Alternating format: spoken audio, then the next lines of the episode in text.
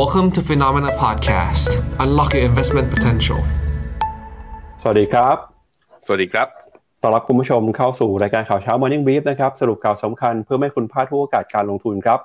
วันพุธที่ 12 กรกฎาคมครับ เจอกับเรา 2 คน ผมปั๊บจิรติขันติพะโล และพี่แบงค์เชนนนักการจันนันท์ครับ สวัสดีครับพี่แบงค์ครับ สวัสดีครับปั๊บครับครับก็วันนี้จะพาคุณผู้ชมไปติดตามกันกับปัจจัยด้านการลงทุนที่มีความสำคัญนะครับในช่วงสัปดาห์นี้เนี่ยก็มีหลายเรื่องครับ ในฝั่งของต่างประเทศเอง วันนี้จะมีการเปิดเผยตัวเลขเงินเฟ้อของสหรัฐอเมริกา ขณะที่ปัจจัยในบ้านเรานะครับ วันพรุ่งนี้ครับ 13 กรกฎาคม จะเป็นวันโหวตเลือกนายกรัฐมนตรีนะครับ ตอนนี้ตลาดหุ้นไทยก็ดูเหมือนว่ากำลังเวทแอนซีรอความชัดเจน รอผลการโหวตในวันพรุ่งนี้ด้วยนะครับ ซึ่งตลาดช่วงนี้เนี่ยก็ดูเหมือนว่าจะใช้ความระมัดระวังในการซื้อขายทั้งในและก็ต่างประเทศเลยทีเดียวนะครับ ซึ่งปัจจัยที่น่าสนใจที่เราจะพาคุณผู้ชมไปดูกัน ก็มีตั้งแต่เรื่องของจีนครับ ที่ประธานาธิบดีสีจิ้นผิง ออกมาระบุนะครับว่าอยากจะเห็นการเปิดเมืองเปิดประเทศ เปิดเศรษฐกิจมากขึ้น รวมไปถึงนะครับอยากจะเห็นการค้าที่เติบโตมากขึ้นมากกว่านี้นะครับโดยตอนนี้เนี่ยเราเริ่มเห็นนะครับว่ามีนักทุนครับเข้ามาลงทุนตลาดหุ้นจีนเพิ่มมากขึ้นนะครับในรอบ 2 เดือน จากมูลค่าที่มีราคาถูกจนกลับมามีความน่าสนใจอีกครั้งหนึ่ง ขณะที่ในฝั่งของตลาดหุ้นสหรัฐช่วงนี้ก็จับตากันครับกับตัวเลขของเงินเฟ้อ แล้วก็วันที่ 14 กรกฎาคมนี้นะครับจะมีการปรับ rebalance พอร์ตของดัชนี n a s d a q ร้อยด้วยฮะก็จะทำให้เห็นว่าช่วงนี้หุ้นที่เป็นหุ้น tech ยักษ์ใหญ่หลายตัวเนี่ยมีราคาย่อลงมานะครับเนื่องจากนักลงทุนสถาบันก็มีการปรับพอร์ต มีการลดสัดส่วนการถือครองไป เพื่อเป็นการกระจายความเสี่ยงให้มีความเหมาะสมมากขึ้นนะครับขณะที่ในฝั่งของอินเดียนะครับก็มีประเด็นว่าทาง Goldman Sachs ออกมาประเมินนะครับว่าเศรษฐกิจของอินเดียจะมีขนาดใหญ่ขึ้นมาแซงหน้าสหรัฐนะครับกลายเป็นเศรษฐกิจที่มีขนาดใหญ่เป็นอันดับ 2 ของโลกในปี 2075 เราก็จะพาคุณผู้ชมไปดูกันนะครับกับความเคลื่อนไหวของพอร์ตกองทุนความมั่งคั่งแห่งชาติสิงคโปร์จากเทมาเซกครับที่ล่าสุดเนี่ยผลตอบแทนปีที่ผ่านมาติดลบไปประมาณ 5%ครับเป็นปีที่ผลตอบแทนย่ำแย่ที่สุด นับตั้งแต่ปี 2016 เป็นต้นมาเลยนะครับแล้วก็รวมไปถึงมาวิเคราะห์กันกับการเมืองบ้านเราด้วยฮะว่าการโหวตเรื่องนายกรัฐมนตรีจะส่งผลต่อตลาดหุ้นไทยยังไงบ้างนะครับครับผมครับงั้นเดี๋ยวเรามาเริ่มต้นกันนะครับกับความเคลื่อนไหวของตลาดหุ้น ในค่ำคืนที่ผ่านมากันก่อนครับ พาคุณผู้ชมไปเริ่มต้นกันกับภาพของตลาดหุ้นสหรัฐนะครับ เมื่อคืนนี้ดัชนีสำคัญในตลาดหุ้นสหรัฐเดินหน้าปรับตัวบวกขึ้นมาได้ครับ โดยดัชนีดาวโจนส์ครับปรับตัวบวกขึ้นมา 0.9% S&P 500 บวกขึ้นมา 0.6%ส่วนดัชนี NASDAQ บวกขึ้นมาได้ 0.55%ครับ หุ้นขนาดกลางขนาดเล็ก Russell Small Cap 2,000 บวกขึ้นมาได้ 0.9 ส่วน Wix Index ตอนนี้ก็เริ่มปรับตัวลงมาอีกครั้งหนึ่งแล้วนะครับ ลงมาอยู่ที่ระดับ 14.84 ติดลบไปเมื่อคืนนี้ 1.53%โดยความเคลื่อนไหวสำคัญของตลาดหุ้นสหรัฐนะครับ ตลาดจับตากันครับกับตัวเลขเงินเฟอ้อที่จะประกาศกันในค่ำคืนนี้ โดยตลาดก็ประเมินนะครับว่าเงินเฟอ้อเนี่ยจะขยับขึ้นมา แต่เป็นการปรับตัวขึ้นมา ที่ชะลอลงมาจากเดือนก่อนหน้าครับก็จะเป็นตัวสะท้อนว่าเเงินเฟ้อสหรัฐนะครับน่าจะผ่านจุดที่สูงที่สุดไปแล้ว แล้วก็กำลังส่งสัญญาณชะลอตัวลงมา ตัวเลขคาดการณ์นะครับคาดการณ์ว่าจะเพิ่มขึ้นมา 0.3%เมื่อเทียบจากเดือนก่อน แล้วก็ประมาณ 5%เมื่อเทียบกับช่วงเดียวกันของปีก่อนสำหรับตัวเลข CPI ครับพี่แบงค์อืมครับผม ตัวดัชนีดาวโจนส์นะฮะก็ปรับตัวขึ้นมาบวก 300เนี่ยเป็นการบวกอ่า300 จุดนะ คือ 0.9%เนี่เป็นการบวกที่เยอะกว่าอีก 3 ดัชนี ก็คือตัว S&P NASDAQ แล้วก็ Russell 2000 การดีขึ้นมานั้นยังไม่ทำ high นะครับ ต้องรอดูก่อน ข้อดีคือกับ RSI กลับมายืนเหนือ 50 MACD ยังยืนยืนอยู่เหนือเส้นศูนย์แล้วก็ไม่ลงมาต่ำกว่าตัวแนวรับที่เป็น support ตัว downtrend ที่สามารถทะลุขึ้นไปได้เมื่อก่อนหน้านี้นะครับตัว S&P 500 ครับ หลังจากทดสอบเส้นค่าเฉลี่ย 20 วัน แล้วก็มีแรงดีดกลับขึ้นมาทันที ยังไม่ทดสอบไฮนะแต่ดูแนวโน้มแล้วกำลังน่าจะไปต่อได้ โดยที่เป็นการไปต่อโดยมีสัญญาณเตือนจากทาง RSI และ MACD ว่าการทำ new high ใหม่รอบนี้ จะยังดึง RSI และ MACD ขึ้นไปทำไฮด้วยไม่ได้ เกิดเป็นภาพ bearish divergence เป็นสัญญาณเตือนเล็กๆ ต้องเฝ้าระมัดระวังนะครับ ว่าการปรับฐานสมมติว่างบออกมาไม่ดีด้วยเนี่ยแล้วมีแรงปรับฐานจากการที่ตัวใหญ่ ๆ มีไกด์ไลน์ว่าไตรมาสสองอาจจะเป็นไตรมาสที่ ฝ่ามรสุมเนี่ยแรงปรับฐานอาจจะตามมาก็ได้นะ แต่ถ้างบดีอย่างเงี้ยผมคิดว่าลากยาวขึ้นต่อไปทำนิวไฮก็มีโอกาสด้วยเช่นเดียวกันนะครับในตัว NASDAQ นะครับในตัว NASDAQ เมื่อวานนี้ตัว Apple นะลบ 0.2%ลงมาแล้วยังลงมาเกาะที่เส้นค่าเฉลี่ย 20 วัน Microsoft บวกได้เล็กน้อยนะครับ อันนี้ต่ำกว่าเส้น 20อ่าเส้นค่าเฉลี่ย 20 วันมา 2 วันทำการแล้วอ่าเมซอนกลับมายืนเหนือเส้นเฉลี่ย 20 วันได้ ตัว Alphabet เนี่ยไม่ค่อยดีเท่าไหร่เป็นเทรนลงมาปรับฐานนับตั้งแต่เจอแท่ง candlestick แดงๆเนี่ยเจ็ดมิถุนาวันนั้นพอลบสามจุดแปดเปอร์เซ็นต์ปุ๊บ sentiment ก็ไม่ดีแล้วก็ลงยาวมาจนถึงตอนนี้เลย ตอนนี้ต่ำกว่าเส้นค่าเฉลี่ยห้าสิบวันนะครับตัว Facebook เองจากการเปิดตัวของ Threads นะก็ทำให้ตลาดก็คาดการณ์ว่าอาจจะเป็นอีก revenue stream หนึ่งทำให้ตัว Facebook นั้นทำ new high ในรอบนับตั้งแต่เดือนมกราปี 2022 เป็น new high ของปีนี้แล้วเป็น new high ในรอบ 2 ปีอ่า เกือบเกือบสองปีด้วยเช่นเดียวกัน น่าจับตานะฮะว่าตัว Meta Platforms เนี่ยจะเป็นยังไง แต่ว่าก็จะเห็นว่าถ้าไปดูเป็นกราฟ week หน่อย ตัว Meta เนี่ย ตั้งแต่ดีดขึ้นมานะพี่ปั๊บตอนเดือนทันพฤศจิกาปีที่แล้วเนี่ย ไม่มีการปรับฐานแรงๆให้เห็นเลย จนกระทั่งแม้แต่กราฟ week เนี่ย RSI ก็อยู่ที่ 78 คืออยู่ในโซนของ overbought ระดับหนึ่ง ก็ต้องมาค่อยๆ รอดูกันนะครับ ตัวเทสลาฮะตัวเทสลากำลังจะ ลงมาทดสอบเส้นค่าเฉลี่ย 20 วัน ถ้าหลุดมาก็แปลว่าต้องอาจจะต้องลดพอร์ตกันก่อนนะสำหรับใครที่มีอยู่แล้วอยากจะเทรดระยะสั้น แต่เมื่อผมบอกไปแล้วว่าตัวผมเอง ถ้าตัวที่ถือยาวๆสำหรับเทสลาเนี่ยพอร์ตที่แบ่งไว้แล้วเนี่ยก็คือถือต่อไป แต่สำหรับการ trading เนี่ยระยะสั้นเนี่ยก็ผมก็มีการลดพอร์ต หลังจากที่มันเปิดกระโดด gap ลงมา ก็ลดเบาๆไปก่อนนะครับ ไปดูตัว VIX Index หน่อย VIX Index อยู่ที่ 14.86 เนี่ยปรับตัวย่อลงมาต่ำกว่า 15 จุดหลังจากดีดขึ้นไปได้เมื่อสัปดาห์ที่แล้ว ในขณะที่ Dollar Index ครับสี่แท่งทำการ อ่าสี่วันทำการที่ผ่านมาเป็นสี่แท่งนะ อ่อนค่าต่อเนื่องพี่ปั๊บ การอ่อนค่าของตัวดอลลาร์เนี่ยแหละ เปิดให้ risky asset นั้นกลับมาคึกคักอีกครั้งหนึ่ง อันนี้เป็นข้อดีมาก ๆ เลย ของที่เห็นนับตั้งแต่เปิดสัปดาห์นี้มานะฮะ ตอนนี้อยู่ที่หนึ่งร้อยหนึ่งจุดสี่มีจุดโลเดิมของเมื่อตอนเดือนเมษาเนี่ยอยู่ที่หนึ่งร้อยหนึ่งท่วน แล้วก็โลเดิมของเมื่อตอนเดือนกุมภาเนี่ยอยู่ที่หนึ่งหนึ่งร้อยจุดแปดถ้ายิ่งหลุดโลตรงนี้มาอีกนะโหหุ้นจะทะลุหรือเปล่า จะวิ่งยาวหรือเปล่าน่าสนใจมากๆนะครับยอนยิวสองปีครับ อยู่ที่ 4.87 หลังจากที่ทดสอบ 5%นะยังไม่ผ่านไปนะขณะที่บอลยิว10 ปีขึ้นไปทดสอบแถว 4.05 4.06 ก็ไม่ผ่านตอนนี้ลงมาเตะเทรดต่ำกว่าที่ 4%อยู่ที่ 3.95%ครับ จากตลาดหุ้นของสหรัฐไปแล้วนะครับพาคุณผู้ชมไปดูกันกับภาพของตลาดหุ้นยุโรปบ้างครับเมื่อวานนี้ในฝั่งของดัชนีตลาดหุ้นยุโรปนะครับดัคของเยอรมนีบวกขึ้นมาได้เช่นกัน 0.75%ฟุตซี่ร้อยอังกฤษบวกขึ้นมา 0.12%ส่วน CAC 40 ฝรั่งเศสบวกขึ้นมา 1%ยูโรซ็อก50 ครับบวกขึ้นมาได้ 0.7%แล้วก็ความเคลื่อนไหวของยูโรซ็อก600 นะครับเมื่อวานนี้ตลาดหุ้นยุโรปก็บวกกันมาได้ทั่วหน้าเลยนะครับตลาดจับตารอดูนะครับตัวเลขเงินเฟ้อของสหรัฐรวมไปถึงตอนนี้ก็เห็นสัญญาณ อัตราการเพิ่มขึ้นมาของค่าจ้างแรงงานในสหรัฐอาณาจักรด้วยนะครับ ทางยุโรปเองเนี่ยค่าจ้างแรงงานยังคงปรับตัวพุ่งขึ้นไปอยู่ ก็ยิ่งเป็นตัวกระตุ้นให้เงินเฟอ้อปรับตัวสูงขึ้น ซึ่งปัจจัยนี้จะเข้ามาหนุนนำนะครับทำให้ธนาคารกลางของยุโรปเดินหน้าขึ้นดอกเบี้ยต่อไปนะครับ อันนี้ก็เป็นแรงกดดันที่เกิดขึ้นจากเรื่องของค่าจ้างแรงงานครับ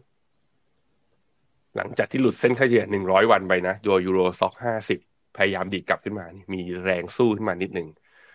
ในขณะที่ยูโรซ็อก 600 เกือบทดสอบเส้นค่าเฉลี่ย100วันแล้วก็ไอ้200วันเลยด้วยซ้ำไปแล้วก็เริ่มดีดอยู่ในขาวีบาวด้วย อยู่ดีก็ได้อันนี้ส่งนะพอดอลลาร์อ่อนตลาดหุ้นดีดเนี่ยก็เลยอะดีดด้วยกับเขาด้วยเช่นเดียวกัน ผมอยากเห็นเอา FTSE ร้อยยังดีดไม่ค่อยเยอะเท่าไหร่เมื่อวานนี้บวกขึ้นมาแค่ 0.4%ยังอยู่ในขาของการปรับฐานแล้วอาจจะทดสอบนะแถวแถวหลุด7,000เนี่ยสำหรับ FTSE ร้อยมีโอกาสไปดูของ DAX ของเยอรมันหน่อย DAX ของเยอรมันนะคือเมื่อ GDP เขามีการ revise down นะของไตรมาสหนึ่งจากที่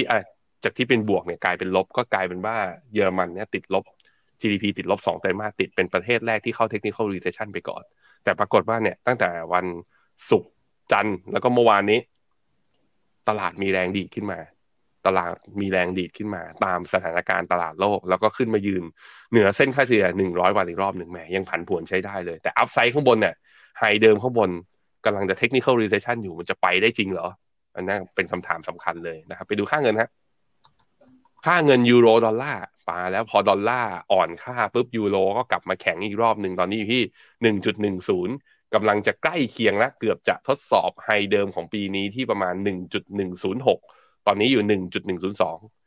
ค่าเงินปอนด์ก็เช่นเดียวกันทำ high ของปีนี้ไปที่เรียบร้อยแล้วพี่ปั๊บอยู่ที่หนึ่งจุดสองเก้าแข็งเป๊ะขึ้นมาทันทีเลยจากการที่ดอลลาร์อ่อนค่าในช่วงตั้งแต่ปลายสัปดาห์ที่แล้วนะครับ มาดูต่อนะครับที่ความเคลื่อนไหวของตลาดหุ้นเอเชียบ้างครับ วันนี้เนี่ยตลาดหุ้นญี่ปุ่นเปิดมาแล้วนะครับดัชนีนิกเกิ225 ของญี่ปุ่นครับหลังจากที่เมื่อวานนี้บวกขึ้นมาได้เป็นวันแรก จากก่อนหน้านี้ที่ติดลบติดต่อกัน 5 วันทำการนะครับวันนี้ก็ย่อลงมาอีก1วัน ล่าสุดติดลบไป 0.9%ในเช้าวันนี้มาอยู่ที่ระดับ 31,886 จุด หุ้นของจีนนะครับเซี่ยงไฮ้คอมมอร์ซิตเช้านี้เปิดมาอยู่ในแดนลบเล็กน้อยครับ China A50 นะครับ เซี่ยงไฮ้จริงๆ เมื่อวานนี้บวกขึ้นมาได้นะครับ แล้วก็ดัชนีหังเสียงของฮ่องกงครับ เมื่อวานนี้ก็บวกขึ้นมาได้ประมาณ 0.9%ก็ลุ้นข่าวนะครับ เรื่องของรัฐบาลจีนจะออกมาตรการกระตุ้นเศรษฐกิจเพื่ออสนับสนุนนะครับการเติบโตของเศรษฐกิจในช่วงนี้ ส่วนเรทไต้หวัน เช้านี้บวกเปิดมาดูเหมือนจะบวกค่อนข้างดีทีเดียวนะครับ 1.48%ผมไม่แน่ใจตัวเลขนี้อาจจะเป็นตัวเลขเมื่อคืนนะครับเดี๋ยวเช้านี้รอดูตัวเลขอีกครั้งหนึ่งนะครับ SET Index ครับเมื่อวานนี้เคลื่อนไหวอยู่ในกรอบแคบ ปิดไปอยู่ที่ระดับ 1,496 จุดนะก็ยังคงระมัดระวังอยู่กับเรื่องของการจับตาประเด็นการเมือง ทั้งการโหวตเลือกนายก แล้วก็กระแสข่าวการชุมนุมที่จะเกิดขึ้น ในวันที่ 13 กรกฎาคมนี้นะครับ KOSPI เกาหลีใต้ติดลบไป 0.1% Nifty 50 ของอินเดีย เมื่อวานนี้บวกขึ้นมาประมาณ 0.4 นะครับ แล้วก็ VN30 ของเวียดนามบวกขึ้นมา 0.3%ครับ อืมครับผม ก่อนจะไปต่อ มีคุณผู้ชมทักเข้ามา มีคุณผู้ชมทักเข้ามา เขาบอกว่า นี่ ARK W บวกแรงเลย เกิดอะไรขึ้น นี่คือกราฟดอาร์คแต่มันอยู่นะอาร์คแต่มันอยู่คือตัว Arc Next Generation Internet หนึ่งในกอง ARK ที่ไม่ใช่กองที่นิยมที่สุด แต่เป็นกองหนึ่งที่หุ้นที่อยู่ข้างในนั้น เรารู้จักและคุ้นเคยอาจจะมากที่สุดกองหนึ่งแล้วก็คนไทยเนี่ยติดอยู่ในกองนี้ค่อนข้างเยอะพอดูสิดูมันปรับฐานลงมานับตั้งแต่ปี 2021นะดิ่งลงมาค่อนข้างแรงมากๆ แต่ปรากฏว่าเมื่อวานนี้บวกขึ้นมาได้ 4%มาจากอะไรบ้าง ผมพาไปดูหุ้นรายตัวที่อยู่ข้างในตัวอาร์ตมันอยู่คอยเบสเมื่อวานนี้บวก 9%เป็นการบวกขึ้นมาทำนิวไฮนับตั้งแต่เดือนกรกฎาปี 2022 ตัวเทสลาอย่างฮะไม่ไม่ไม่ไปไหน แต่อีกตัวหนึ่งฮะอีกตัวหนึ่งที่บวกขึ้นมาแรงRoku บวกวันเดียว 11%กำลังตีราคาปิดเนี่ยเป็นราคา new high ของปี 2023 ด้วยเช่นเดียวกัน มีใครอีกที่บวกแรงมี Teladoc Health บวก 3.7 Unity ซอฟต์แวร์ที่ผลิตเกมนะ เมื่อวานนี้บวกขึ้นมาได้เก้าเปอร์เซ็นต์มี Pager Duty บวกขึ้นมาได้หกเปอร์เซ็นต์ Roblox Roblox บวกขึ้นมาได้สี่จุดแปดเปอร์เซ็นต์ Shopify บวกขึ้นมาได้ประมาณสองเปอร์เซ็นต์คือกลายเป็นหุ้นนอนเทคอะคืออาการอะไม่ใช่หุ้นนอนเทคเรียกว่าหุ้นเทคที่เป็นตัวขนาดเล็กอะเราเริ่มเห็นว่ามีสัญญาณ outperform หุ้นเทคที่เป็นพวก big tech นะ เพราะว่าอะไรเพราะว่าหุ้นพวกหุ้นบิ๊กเทคอะพอมันวิ่งขึ้นไป valuation มันแพงไงแล้วทิศทางแบบนี้ก็คือ อาจจะมีพยายามจะลุ้นงบกันหรือเปล่า แต่ถ้างบออกมาไม่ดีอาจจะมีการปรับฐานก็ได้นะ คือ เรายังไม่รู้เรายังไม่รู้แต่ว่าโดยทรงของกราฟเนี่ย การดีดขึ้นมาเริ่มใกล้เคียงกับแนวต้านสำคัญอย่างดาร์กหรือมันยูเนี่ย จะมีแนวต้านอยู่แถวประมาณ 64.6 เหรียญ ตอนนี้อยู่ที่ 62.8 ถ้าทะลุผ่านได้นะ มันจะกลายเป็นการทำนิวไฮนับตั้งแต่เดือนพฤษภาปี 2022 คือ เป็นนิวไฮในรอบเกินหนึ่งปีอะก็ต้องมาดู ก็ต้องมาดู เริ่มน่าสนใจมากขึ้นว่า เอ๊ะไอแรงพวกนี้เป็นการดีดขึ้นชั่วคราว หรือว่าจะสามารถเปิดอัพไซด์ข้างบนได้อีกนะครับ ไปดูตลาดหุ้นทางฝั่งเอเชีย ปรากฏว่า เอานิเคอีอะไรของเขาเนี่ย ครับ ลบหนึ่งจุดสองเปอร์เซ็นต์ ตอนนี้ลงมาทดสอบที่เส้นค่าเฉลี่ย 50 วันก็ตามคาดนะ ก็คือทำแพทเทิร์นเป็นหอคอยคู่พิฆาต คือไม่สามารถที่จะผ่านไฮใหม่ได้ แล้ว bearish divergence ก่อตัว ตั้งแต่ตอนนั้นมาก็เริ่มย่อปรับฐานอะแนวรับใกล้ๆ ก็เส้นค่าเฉลี่ย 50 วัน เส้นค่าเฉลี่ย 50 วันตอนนี้อยู่ที่ 31,700 ตอนนี้นิกเกอีเทรดที่ 31,780 ก็ขาดอีก 80 จุด เรามาดูกันครับว่าห้าสิบวันอยู่ได้ไหม ถ้าอยู่ไม่ได้ก็นู่นลงไปอีก นี่เส้นค่าเฉลี่ยหนึ่งร้อยวันหนึ่งร้อยวันตอนนี้อยู่ที่แหมเป๊ะเลยนะ ประมาณสามหมื่นท่วนพอดีมารอดูกันครับว่านิเคอีจะลงมาถึงตรงไหนห้าสิบวันอยู่ไหม ถ้าไม่อยู่ก็ไปที่เส้นค่าเฉลี่ยร้อยวัน คอสปีของเกาหลีครับ บวกได้เมื่อวันอังคารนะ บวกขึ้นมา 1.66 แต่เปิดขึ้นมาใกล้เคียงกับตัวญี่ปุ่นนะ เวลาไล่เลี่ยกัน พอญี่ปุ่นเปิดลบมาเกาหลีเลยงองแง ย่อลงมาประมาณสัก 0.2 0.3%นะตอนนี้ยังไม่ผ่านเส้นค่าเฉลี่ย 50 วันนะครับห่างเสงเมื่อวานนี้บวกได้ ไม่ใช่เมื่อวานสิวันนี้เลย เปิดแล้ว วันนี้บวกแล้ว 0.74%ในขณะที่ S share บวกได้ 1%ลลงมาให้เราหายใจไม่ทั่วท้องนะแล้วก็พยายามดีดกลับมาได้ในช่วงสองวันทำการที่ผ่านมาอะเทรนยังไม่เสียยังมีแรงสู้กันอยู่ อย่างน้อยๆ ก็เป็นไซด์เวย์ไม่ใช่ดาวเทรนนะครับ เวียดนามยังไปต่อเรื่อยๆฮะเวียดนามเมื่อวานนี้บวกต่ออีก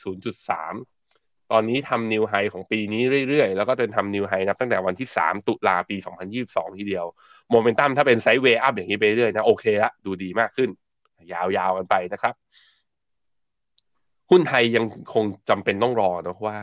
วันพรุ่งนี้มาเนี่ยเราจะสามารถได้นายกรัฐมนตรีคนที่ 30 เลยในการประชุมนัดแรกแล้วโหวตกันผ่านเลยหรือเปล่า ซึ่งอันนี้ก็เป็น unknown factor นะไม่รู้จริง ๆ เพราะว่าในช่วงวันสองวันนี้ก็มีการเคลื่อนไหวทางการเมือง ในหลาย ๆ มุมนะที่ให้วิเคราะห์กันมากเพิ่มเติมด้วยอะเดี๋ยวค่อยไปว่ากันนะครับเซ็นเซ็กของอินเดียครับ ก็อยู่แถวแถว all time high นะ ตอนนี้อยู่ที่หกหมื่นห้าพันหกร้อยที่มันน่ากังวลนิดนึงคือ RSI ไม่ไปต่อแล้วก็คือการดีขึ้นมารอบนี้ดูในกราฟวีจะเห็นชัดมากขึ้น มีคนถามอินเดียเข้ามาเยอะเหมือนกัน เอ่อ มันทะลุผ่านในตัวเน็กไลน์หรือว่าไฮเดิมไปเนี่ย เมื่อสัปดาห์สุดท้ายของเดือนมิถุนาปกติแล้วการผ่านขึ้นไปอะมันอาจจะไม่ไปแล้วไปเลย อาจจะมีย่อกลับมาก็ได้ ซึ่งถ้าย่อกลับมา กลับมาที่แนวรับเนี่ย อาจจะมีโอกาสลงมาสักประมาณสักสองถึงสามเปอร์เซ็นตรงนั้นน่ะถ้าเห็นลงย่อลงมาสักแถวสองสามเปอร์เซ็นแล้วไม่หลุด ทำแบบว่าไม่ไม่ไม่หลุดลงมาต่ำกว่าแนวต้านตรงนี้หกหมื่นสามพันหกร้อยเนี่ย ผมคิดว่าน่าสนใจในการทยอยเข้าอินเดียแล้ว เพราะว่าในเชิงโครงสร้างในเชิงภาพรวมเศรษฐกิจ ในเรื่องของตัว e a r n i n g revision ถูกอัปเกรดอยู่เรื่อยๆ ความแพงก็อาจจะยังแพงได้อยู่ ถ้าตลาดยังกังวลกับจีนแบบนี้ เพราะว่าฟันโฟของ emerging market มันหาที่ลงไงไปจีนไม่ได้ตลาดใหญ่รองลงมาก็อินเดียนี่แหละนะครับ ครับเดี๋ยวเรามาวิเคราะห์กันกับเรื่องของเศรษฐกิจอินเดียด้วยนะครับ ในช่วงข่าววันนี้นะครับ มี Goldman Sachs ออกมาบอกว่าในปี 2075 อินเดียจะมีขนาดเศรษฐกิจเติบโตแซงหน้าสหรัฐ ขึ้นมาเป็นประเทศที่มี GDP ใหญ่เป็นอันดับที่ 2 ของโลกของโลกรองจากจีนครับ มาดูราคาทองคำกันต่อครับ เมื่อคืนนี้ราคาทองคำก็ฟื้นตัวขึ้นมาได้นะครับ หลังจากที่ราคาค่าเงินดอลลาร์อ่อนค่าไป แล้วก็ผลตอบแทนของรัฐบาลสหรัฐนะครับ ย่อตัวลงมา ซึ่งคืนนี้จะเป็นคืนที่มีความสำคัญมากครับเพราะว่าสหรัฐอเมริกาเขาจะประกาศตัวเลขเงินเฟ้อกันนะครับถ้าหากว่าตัวเลขเงินเฟ้อเนี่ยออกมาสูงมากๆ มีความเสี่ยงที่ธนาคารกลางสหรัฐจะเร่งขึ้นดอกเบี้ยต่อไปทำให้เงินดอลลาร์แข็งค่า ยิ่งเงินเฟ้อสูงเท่าไหร่ อาจจะเป็นปัจจัยที่เข้ามากดดันราคาทองคำในช่วงสั้นนะครับราคาทองคำล่าสุดครับซื้อขายกันอยู่ที่ 1,937 ดอลลาร์ครับก็ปรับตัวบวกขึ้นมา 0.29%ในช่วงเช้าวันนี้ครับ ส่วนทิศทางของราคาทองคำครับล่าสุดราคาน้ำมันนะฮะ WTI ครับซื้อขายอยู่ที่ 75 ดอลลาร์ ส่วนเบนซ์นะครับ 79 ดอลลาร์ เมื่อคืนนี้ราคาน้ำมันบวกขึ้นมาได้ค่อนข้างดีมากกว่า 2%เลยนะครับ หลังจากที่ตลาดมีความหวังครับว่าเศรษฐกิจของประเทศต่างๆ จะค่อยๆ ฟื้นตัวมากขึ้นนะครับ จะหนุนนำความต้องการใช้น้ำมันของโลกให้ปรับตัวเพิ่มขึ้นมาด้วยครับ อือฮึครับผมอะราคาทองเนี่ยจริงๆแล้วบนเอ MACD เนี่ยได้บายซิกแนลตั้งแต่วันพุธที่ผ่านมา เพิ่งจะมาทะลุเส้นค่าเฉลี่ย 20 วันนะอตอนวันที่ 11 ก็คือเมื่อวานนี้ แล้วก็ได้อันนี้ส่งจากการอ่อนค่าของดอลลาร์ก็ทำให้การหลุดเส้นค่าเฉลี่ย 100 วันเนี่ยแล้วตอนแรกที่ผมมองไว้ว่าอาจจะมีการทดสอบเส้นค่าเฉลี่ย 200 วัน พอดอลลาร์มันกลับมาอ่อนอย่างนี้ก็คือ เราดูที่ดอลลาร์นะเราไม่ได้ดูที่กราฟอย่างอย่างเดียวด้วย พอดอลลาร์กลับมาอ่อนก็ทองก็ได้ประโยชน์ 2 วันที่ผ่านมาก็เลยดีดกลับขึ้นมาด้วย ตอนนี้ยืนเหนือเส้นค่าเฉลี่ย 200 วันอยู่ที่ 1,934 แปลว่าเป็นอะไร อย่างนี้ทางยังไงต่อ ก็จะมีแนวต้าน Fibonacci retracement 50เปอร์เซ็นต์1,943 อันนี้เป็นต้านแรก ก็เหลือประมาณเท่าไหร่5จุด6จุดเอ่อ6เหรียญไม่ใช่6จุด6เหรียญจากตรงนี้ ถ้าผ่านได้ก็มีเส้นค่าเฉลี่ย100 วันอยู่ที่ 1,952 ถ้า 1,952 กลับมายืนได้นะ เส้นค่าเฉลี่ย100 ตรงเนี้ยทองอาจจะมีกลับมาเป็นขาขึ้นแล้วทดสอบ 2,000 ได้อีกรอบหนึ่ง กลายเป็นว่าอยู่ดีก็กลับมาเป็นขาขึ้นซะงั้น มาจากอภินิหารดอลลาร์เลยนะครับ มาดูที่ราคาน้ำมันก็ได้อันนี้สองด้วยพอดอลลาร์อ่อนนะ ตัวเองก็ขึ้นมาอยู่ที่กรอบบน ใกล้เคียงกับกรอบบนของตัวการปรับตัวในช่วงประมาณ 2 เดือนที่ผ่านมาแล้ว ตอนนี้อยู่ที่ 75 เหรียญสำหรับ WTI ผมหวังนี่แนวต้านเลย นี่เส้นค่าเฉลี่ย 200 วัน 77 เหรียญใครที่ซื้อน้ำมันเก่งกำไรตรงกรอบล่างตรงแถวตรง 67 68 เหรียญน่ะ จะขายตรงไหนนะคำตอบคือเนี่ย76 75 77เจ็ดสิบห้าเจ็ดสิบเจ็ดเนี่ยแถวเนี้ยขายได้หมดเลย ถ้าไม่ผ่านเส้นค่าเฉลี่ย200วันก็แปลว่าอาจจะอยู่ในกรอบ โอกาสทะลุมีไหม ผมว่ามีแต่น้อย เพราะ recession อาจจะยังรออยู่ข้างหน้า ตลาดอาจจะเล่นแค่แบบว่าเพราะมันเงินมันไม่รู้จะไปไหนไงมันก็เล่นวนแบบเทรดดิ้งอย่างนี้ ในขาลงมันมีขาขึ้นระยะสั้น ในขาขึ้นมันมีขาลงระยะสั้น เวลาขึ้นหนึ่งครั้งอย่าเพิ่งตีความไปว่าให้ตลาดสิ้นสุดขาขึ้นขาลงไปแล้วเราต้องมองรอบอื่นไอไอมุมมองหรือว่าปัจจัยอื่นๆ รอบด้านด้วยทั้ง macro factor earning momentum เป็นยังไง มี risk อะไรรออยู่ข้างหน้า ซึ่งต้องบอกว่าสำหรับน้ำมันเนี่ยบรรยากาศอาจจะกลับไปเป็นขาขึ้น ยังยังตอบตอนนี้เร็วเกินไปนะครับ ครับ เรามาดูกันกับความเคลื่อนไหวของเศรษฐกิจจีกันบ้างครับ เมื่อวานนี้ประธานที่บีสีจิ้นผิงนะครับออกมาพูดครับสนับสนุนให้จีนเนี่ยมีการเปิดเมืองเปิดเศรษฐกิจมากขึ้น เพื่อเป็นการดึงดูดเงินลงทุนต่างชาตินะครับก็ถือเป็นสัญญาณที่ดีครับหลังจากที่คุณเจเน็ตเจเลนรัฐมนตรีว่าการกระทรวงการคลังสหรัฐได้เดินทางมาเยือนจีนเมื่อสัปดาห์ที่แล้วนะครับน่าจะเห็นสัญญาณที่ดีในการพูดคุยกันทำให้ล่าสุดอย่างจีนก็มีนโยบายที่จะสนับสนุนให้ต่างชาติเข้ามาลงทุนมากขึ้นนะครับเมื่อวานนี้ครับประธานาธิบดีสีจิ้นผิงนะครับซึ่งเป็นผู้นำประเทศเศรษฐกิจขนาดใหญ่เป็นอันดับที่ 2 ของโลก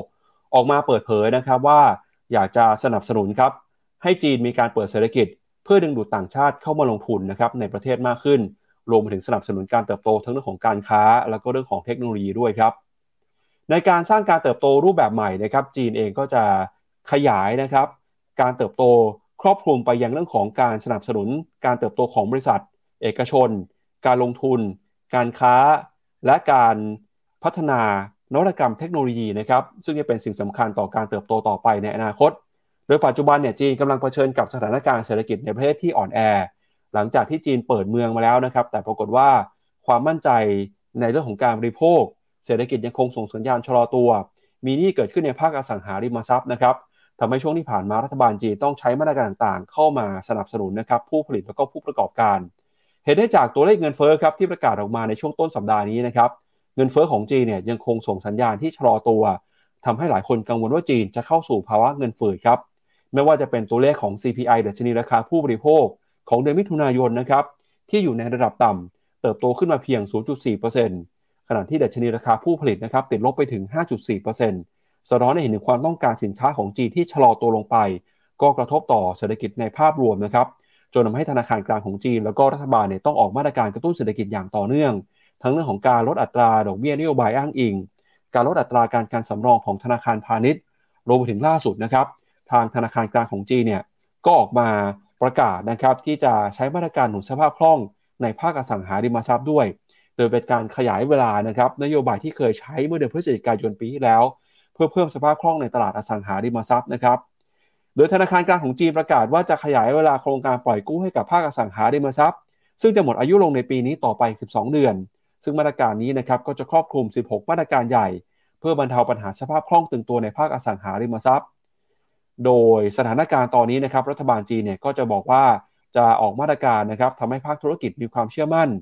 แล้วก็รวมไปถึงนะครับ จะสนับสนุนให้ธนาคารพาณิชย์ ปล่อยกู้ให้กับภาคอสังหาริมทรัพย์มากขึ้น เพื่อให้มีเงินหมุนเวียนนะครับเข้าสู่ระบบเศรษฐกิจ แล้วก็เป็นการรับประกันนะครับว่าโครงการต่างๆ ที่ก่อสร้างอยู่เนี่ยจะสามารถผลักดันเดินหน้าเติบโตได้แล้วเสร็จ ตามที่เคยให้คำมั่นสัญญากับผู้บริโภคไว้นะครับ หลังจากที่ทางการจีนออกมาประกาศมาตรการสนับสนุนการปล่อยกู้ในภาคอสังหาริมทรัพย์ ก็ส่งผลทำให้เมื่อวานนี้นะครับหุ้นภาคอสังหาริมทรัพย์ ในตลาดหุ้นของฮ่องกงเนี่ยก็ถือว่าปรับตัวขึ้นมาได้ค่อนข้างดีนะครับ อันนี้อาจจะเป็นสัญญาณที่ดีที่จีน จะค่อยๆ ฟื้นตัวมากขึ้น จากการเปิดเศรษฐกิจมากขึ้นนับจากนี้เป็นต้นไปครับพี่แบงค์อืมครับผม เเราเห็นแล้วนะบูมเบิร์กคอนเซนแซสคาดการณ์ว่า GDP ของปี 2023 เนี่ยจะอยู่ที่ประมาณ 5.5%แล้วมีการปรับลงเรื่อยๆ ในขณะที่ปี 2024 เนี่ย นักวิเคราะห์คาดว่าจะต่ำกว่า 5 อยู่แถว4.8 อะ เห็นทีมไปรวบรวมมาแล้ว IMF อ่าเขาคาดการยังไงบ้างอัปเดตล่าสุด ก็จะพบว่าจีนเนี่ยปี 2023 เนี่ยจะโตประมาณ 5.2 ในขณะที่ปี 2024 มองคล้ายๆกันก็คือว่าปีหน้าจะโตช้ากว่าปีนี้ เพราะปีนี้เพิ่งเปิดเมืองไงการเร่งกิจกรรมการคอนซัมชันอะไรเงี้ยมันก็จะเร่งตัวค่อนค่อนข้างดีนะฮะก็ปี 2024 ก็จะอยู่ที่ประมาณ 4.5 ถามว่า 4.5 เป็นระดับที่โอเคไหมก็ ถ้าเทียบกันในกลุ่มประเทศ G7 นะในกลุ่มผู้นำเศรษฐกิจของโลกเนี่ยจะแพ้ก็แพ้แค่อินเดีย อินเดียเนี่ยปี 2024 จะโต 6.3 ปีนี้จะโตประมาณ 5.9 อินเดียเป็นเป็นไม่กี่ประเทศในโลกนะครับ ที่ IMF World Bank OECD หรือ Bloomberg consensus คาดการณ์ว่า GDP ปีหน้าปี 2024 เนี่ยจะโตดีกว่าปีนี้ นั่นจึงเป็นมุมมองมุมมุมหนึ่งนะในภาพแมกโรเอาลุกเนี่ยอินเดียดูดี มีพัฒนาการแล้วก็ทำให้ตลาดหุ้นเนี่ยสามารถตีทำออทามไฮได้อยู่นะตอนนี้ ไปดูหน้าต่อไปก็จะเห็นว่า แล้วท่านในแง่ของ growth contribution หรือว่า ถ้าโลกจะโตสักอ่าเป็นเปอร์เซนเทจเนี่ย ใครที่มีผลต่อการเติบโตของเศรษฐกิจโลกมากที่สุดตอนนี้ เบอร์หนึ่งเบอร์สองไม่ใช่อเมริกานะทุกคน เบอร์หนึ่งเบอร์สองไม่ใช่อเมริกา เบอร์หนึ่งคือจีนสมมุติว่า GDP โลกโตหนึ่งเปอร์เซ็นเนี่ยจีนจะมีผลอยู่ที่ประมาณสักศูนย์จุดสองสองหกเปอร์เซ็นอินเดียจะมีผลอยู่ที่ประมาณสักศูนย์จุดหนึ่งสองก็คือคิดเป็นประมาณสิบสองเปอร์เซ็นต์อะก็คือ สมมติว่า GDP มี growth ร้อยเปอร์เซ็นต์ proportion ของการเติบโตมาจากไหน มาจากจีนยี่สิบสอง มาจากอินเดียสิบสองเปอร์เซ็นต์มาจากอเมริกาสิบเอ็ดจุดสามเปอร์เซ็นต์อันนี้ดูมันดูมาจินอลนะคือส่วนเพิ่มของ growth คือถ้าดูเป็นขนาดเศรษฐกิจแน่นอนว่าอินเดียยังห่างไกล แต่อัตราการเพิ่มขึ้นเนี่ย กลายเป็นว่านี่นะฮะสองสองสองประเทศมหาอำนาจทางฝั่งเอเชียตอนนี้ เป็นผู้ที่ช่วยเหลือ แล้วก็เป็นแบบว่า ถ้าฝั่งสองฝั่งนี้นะโกรดมีปัญหาหรือสะเทือนเมื่อไหร่ จะเริ่มสะเทือนกับโลกมากขึ้น อะอันนี้ก็เป็นภาพที่เอามาให้ดูกันพี่ปั๊บครับครับไปดูต่อนะครับกับตอนนี้สถานการณ์ของเศรษฐกิจจีนเนี่ยเราจะเห็นว่าตัวเลข GDP จีนนะครับก็มีหลากหลายซีนารีโอนะครับหลายคนก็ยังกังวลว่าถ้าหากว่าจีนยังไม่สามารถแก้ไขปัญหาเศรษฐกิจในประเทศได้ ตัวเลขการเติบโตเศรษฐกิจอาจจะไม่เป็นไปตามที่รัฐบาลจีนวางเป้าหมายไว้นะครับอยู่ที่ระดับ 5%ครับแล้วก็ตอนนี้เราจะเห็นนะครับว่าในภาคอสังหาริมทรัพย์ของจีนเนี่ยยังคงส่งสัญญาณชะลอตัวนะครับ ยอดขายบ้านก็ยังมีการปรับตัวลดลงมาอย่างต่อเนื่องเลยครับ แต่สิ่งที่น่าสนใจนะครับก็คือตอนนี้หลังจากที่รัฐบาลจีนออกมาประกาศมาตรการนะครับเตรียมการจะกระตุ้นเศรษฐกิจทำให้ตลาดเองก็กลับมามีความหวังนะครับมีมุมมองที่ดีขึ้นในตลาดหุ้นจีนมากขึ้นครับล่าสุดนะครับทาง Goldman Sachs เขาออกมาเปิดเผยเรื่องของออสถานะหรือ position นะครับของนักทุนสถาบันครับเป็นครั้งแรกนะครับในสัปดาห์นี้ในรอบ 7 สัปดาห์ครับที่กองทุน hedge fund เนี่ย กลับมาซื้อสุทธิในตลาดหุ้นจีนมากขึ้นนะครับ โดยการเข้ามาซื้อสุทธิครั้งนี้นะครับก็ได้รับแรงหนุนมาจากทั้งการปรับสถานะนะครับมีการ short cover แล้วก็มีการกลับเข้ามาซื้อหุ้นหลังจากที่บริษัทในจีนหลายบริษัท ประกาศมาตรการการซื้อหุ้นคืนครับแต่ก็ตามนะครับในบรรดา 11 sector เนี่ยก็ยังมีบาง sector ที่เป็นการขายสุทธิอยู่นะครับไม่เป็น healthcare สถาบันการเงิน กลุ่ม communication นะครับแล้วก็กลุ่มอสังหาริมทรัพย์ด้วย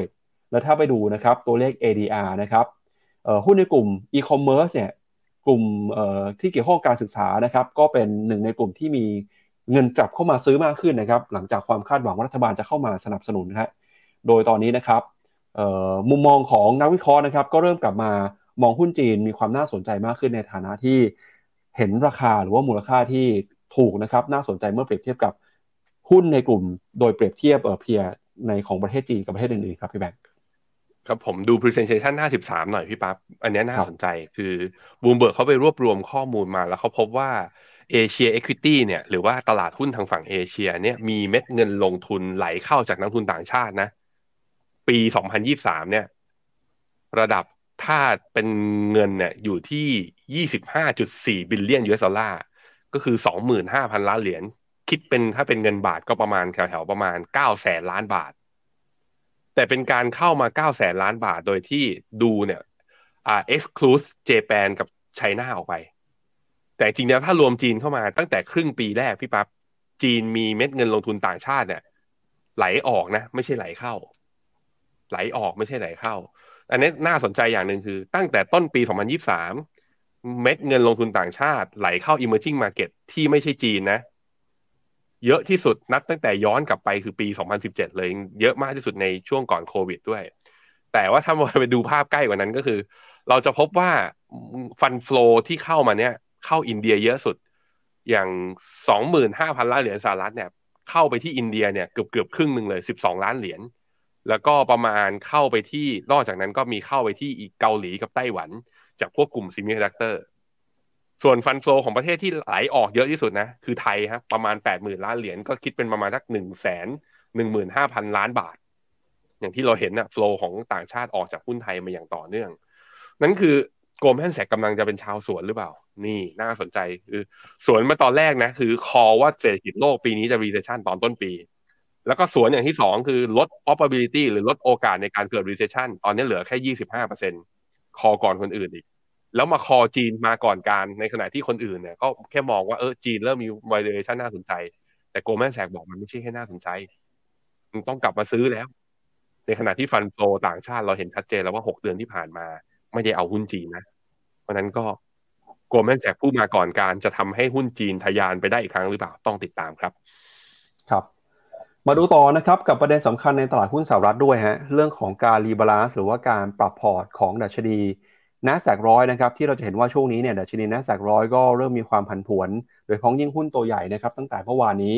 ถูกแรงเทขายออกมาครับหลังจากที่ n a s d a q นะครับซึ่งเป็นผู้ทำดัชนี n a s d a q 100เนี่ยออกมาประกาศว่าจะมีการ rebalance โดยให้มีผลนะครับในวันที่ 24 กรกฎาคมนี้ครับเราก็จะเห็นว่าหุ้นนะครับ tech ขนาดใหญ่ที่อยู่ใน n a s d a q ร้อยเนี่ยก็มีการปรับตัวลงมา สาเหตุสำคัญก็เนื่องมาจาก หุ้นที่มีขนาดใหญ่ที่สุดใน n a s d a q ร้อยห้าตัวนะครับตอนนี้เนี่ยมี weight หรือว่ามีน้ำหนักรวมกันเกินกว่า 40%ของดัชนีแล้วนะครับทำให้เห็นความจำเป็นต้องออกมาปรับพอร์ตครับโดยในบรรดาบริษัทต่างๆ เหล่านี้นะครับมีใครบ้างฮะก็มี Microsoft นะครับซึ่งเป็นหุ้นที่หนักที่สุดในดัชนีนี้เลยครับคิดเป็นสัดส่วน 12.67% Apple 12.31% Nvidia นะครับ 6.97% Amazon 6.73%แล้วก็ Tesla คือ 4.41%อันนี้คือ เออเปอร์เซ็นต์ที่พูดไปเนี่ยเป็นน้ำหนักที่คิดในดัชนีนะครับ โดยนโยบายของเขาเนี่ยเขาบอกว่าเออห้าตัวแรกเนี่ยไม่ควรจะเกิน 40%นะครับ แล้วเกิดว่าคิดสัดส่วนรายตัวเนี่ย แต่ละตัวก็ไม่ควรจะเกินหนักไปกว่า 4.5%ทำให้เราจะเห็นการปรับพอร์ตนะครับด้วยการปรับลดน้ำหนักสัดส่วนการถือครองหุ้นตัวใหญ่ที่อยู่ในดัชนีนะครับ แล้วก็ไปเพิ่มสภาพคล่อง แล้วก็เพิ่มน้ำหนักให้กับหุ้นที่มีขนาดกลางขนาดเล็กมากขึ้นนะครับ ซึ่ง การปรับพอร์ตนี้เนี่ยจะส่งผลโดยตรงนะครับกับพอร์ต ETF หรือว่ากองทุน ETF ของบางตัวนะครับ ไม่ว่าจะเป็นหุ้นของเอ่อ Invesco QQQ นะครับที่ก็ต้องมีการปรับพอร์ตด้วยนะครับ ซึ่งเราจะเห็นว่าปกติแล้วเนี่ยเขาจะมีการปรับพอร์ตกันทุกไตรมาสอยู่แล้วนะครับ แต่ครั้งนี้เราเห็นว่า weight น้ำหนักมันมันมันเบ้ในหุ้นขนาดใหญ่เยอะเกินไปทำให้ความจำเป็นต้องปรับพอร์ตเกิดขึ้นมาในช่วงนี้ครับพี่แบงค์อือครับผมเอ่อก็นั่นแหละ การปรับพอร์ตก็เพื่อสร้างสมดุลให้กับตัวอินเด็กซ์เขานะ อะไปดูหน้านี้ จะเห็นว่าคือหุ้นอย่าง Alphabet Apple Microsoft หรือพวกนี้ คือมันจำนวนมันไม่เยอะ แต่มันมีอิทธิพลต่อตัว contribution ต่อ performance ค่อนข้างเยอะ พอมันเยอะมันก็เบี้ยว เบี้ยวในที่นี้ก็คือว่ามันไม่สะท้อนภาพรวมดัชนีอะมันควรจะสะท้อนภาพรวมของทุก ๆ ตัวเป็นค่าเฉลี่ย แต่มันกลายเป็นว่าดัชนีมันวิ่งขึ้นมา เพราะว่าหุ้นบางตัวจริงๆภาพคล้ายๆบ้านเรานิดนึงเลยพี่ปั๊บครับบ้านเราจะมีหุ้นตัวดีอยู่ตัวหนึ่งถ้าวันไหนหุ้นตัวดีตัวนี้บวกแรงก็คือเซ็ตก็บวกด้วยคล้ายๆแบบนั้นอะวิธีการแก้ปัญหาก็คือก็ต้องแหละก็คำนวณใหม่ด้วยลอจิกใหม่อะก็ต้องมาดูกันฮะคราวนี้มันก็จะมีผลกับ ETF คราวนี้พอมีผลกับ ETF แล้วจะเป็นยังไง ผมคิดว่าเห็นด้วยในมุมหนึ่งว่า หุ้นเหล่านี้ครึ่งปีหลังก็อาจจะไม่ได้วิ่งแรงมั้งพี่ปั๊บ มันวิ่งมาตั้งเยอะแล้วไงอย่าง NVIDIA วิ่งมาร้อยเปอร์เซ็นต์เทสลาวิ่งมาร้อยเปอร์เซ็นต์อย่างเงี้ย คือ แล้วอย่างเนี้ยเราเห็นเริ่มเห็นอาการใน ARKK กับ ARK แต่มันอยู่ในพวกหุ้น tech ขนาดเล็กเนี่ยเริ่มวิ่งมาบ้าง นั้นการ rebalance นี้อาจจะเป็นประโยชน์กับคนที่ลงทุนใน N a s d a q กับ N a s d a q ร้อยก็ได้อะอันนี้ก็ลองรอติดตามนะครับครับก็ล่าสุดเนี่ยนะครับเอ่อ ETF QQQ ฮะมีมูลค่านะครับหรือ Market Cap ทำสถิติสูงสุดเป็นประวัติการเลยครับ มูลค่าทะลุ 1,000 ล้านดอลลาร์ไปเป็นที่เรียบร้อยแล้ว แล้วก็ช่วงเดือนที่ผ่านมานะครับ ก็เป็นเดือนที่มีอินโฟหรือว่ามีเงินสุทธิไหลเข้ามาในกองทุนนะครับทำสถิติด้วยเช่นกันนะครับไปดูหน่อยฮะว่า Invesco QQQ นะครับ Top Holding เขามีอะไรบ้าง ก็อย่างที่บอกไปก็คือ มี Microsoft มี Apple มี Nvidia Amazon แล้วก็มี Tesla นะครับ โดยการปรับพอร์ตในรอบนี้เนี่ยจะทำให้หุ้นขนาดกลางขนาดเล็กนะครับ มีเม็ดเงินไหลเข้ามาลงทุนมากขึ้นว่าจะเป็น Lucid Group เอ่อ Sirius XM Holdings มีเอ่อ Charter Communication มี Baker Hughes Marriott มีเอ่อ Fortinet แล้วก็มี Semiconductor นะครับก็มีหลากหลายกลุ่มนะจะเห็นว่าหุ้นกลางหุ้นเล็กเนี่ยช่วงที่ผ่านมาก็ปรับตัวขึ้นมาได้ดี จากกระแสเรื่องของการเอ่อรีบาลานซ์ของ n a s d a q ร้อยในรอบนี้นะครับอือครับผมครับสำหรับกองทุนครับพี่แบงค์ตอนนี้ในบ้านเรามีกองทุนไหนบ้างครับที่มีเอ่อกองทุนแม่เป็น Invesco QQQ ครับอืมมี B cap ไหมของ B cap C tech ไม่ไม่ใช่ B จำไม่ได้พี่ปั๊บเดี๋ยวขอดูก่อนแป๊บหนึ่งนะ ได้ครับมึงเข้ามาบอกกันดิแหมมาบอกอย่างนี้ ไม่ทัน ไปดูข่าวอื่นหน่อยเดี๋ยวผมรวบรวมให้ได้ครับเร็วๆเร็วๆเลยครับผมได้ครับ อะ พาคุณผู้ชมไปดูต่อครับกับประเด็นเรื่องของการลงทุนในหุ้นรายตัวนะครับเมื่อวานนี้เนี่ยเราจะเห็นว่าราคาหุ้นของบริษัท Activision บริษัทเดินหน้าปรับตัวขึ้นมา ได้ค่อนข้างดีทีเดียวครับ จากกระแสข่าวนะครับที่ทางการสหรัฐเนี่ยอนุมัติดีลในการเข้าไปซื้อกิจการนะครับของ Activision บริษัทโดย Microsoft เป็นที่เรียบร้อยแล้วนะครับ โดยล่าสุดนะครับทางการสหรัฐก็ออกมาอนุญาตนะครับให้ Microsoft เนี่ยเข้าไป ซื้อกิจการของ Activision Blizzard ครับซึ่งเป็นเจ้าของเกมออนไลน์ชื่อดังอย่าง Call of Duty นะครับ หรือว่าเเกมไม่ว่าจะเป็น Spyro ที่เห็นบนหน้าจอเนี่ยนะครับ มี World of Warcraft นะครับ แล้วก็มี Overwatch ด้วยนะฮะ โดยมูลค่าในการซื้อกิจการครั้งนี้ครับ คิดเป็นมูลค่าสุทธิ 69,000 ล้านดอลลาร์สหรัฐนะครับ ซึ่งจะทำให้หน่วยงานต่อต้านการผูกขาดของประเทศอื่นเนี่ยก็ยอมไฟเขียวตามในเร็วๆนี้ด้วย ตอนนี้นะครับ Microsoft ยังคงเผชิญอุปสรรคในการเข้าไปซื้อกิจการของ Activision Blizzard จากหน่วยงานกำกับดูแลด้านการผูกขาดของอังกฤษนะครับที่สกัดกั้นการเดินหน้าในความพยายามครั้งนี้ โดย Microsoft เนี่ยก็ยังมีเวลาถึงวันที่ถัดจากนี้ไปเนี่ยนะครับเพื่อที่จะเข้าไปดูแลเรื่องของการซื้อกิจการนะครับ โดยคณะกรรมาการการค้าของรัฐบาลสหรัฐนะครับ FTC ครับซึ่งก่อนหน้านี้เคยออกมาคัดค้านเนี่ยก็ ตอนนี้นะครับก็มีไฟเขียวไปเป็นที่เรียบร้อยแล้วนะฮะทำให้ดีลนี้นะครับคาดว่าจะสิ้นสุดการอนุมัตินะครับภายในวันที่4กรกฎาคมนี้ แล้วก็หลังจากที่มีคำตัดสินออกมานะครับหน่วยงานกำกับการดูแลการผูกขาดของกริบนะครับที่เคยคัดค้านมาก่อนหน้านี้ก็บอกเตรียมจะพิจารณาข้อเสนอของ Microsoft ในครั้งนี้ด้วย ถ้าหากว่า Microsoft สามารถซื้อกิจการครั้งนี้ได้จริงนะครับก็จะทำให้ Microsoft เนี่ยเข้ามามีสิทธิ์ในการเป็นเจ้าของเกมใหญ่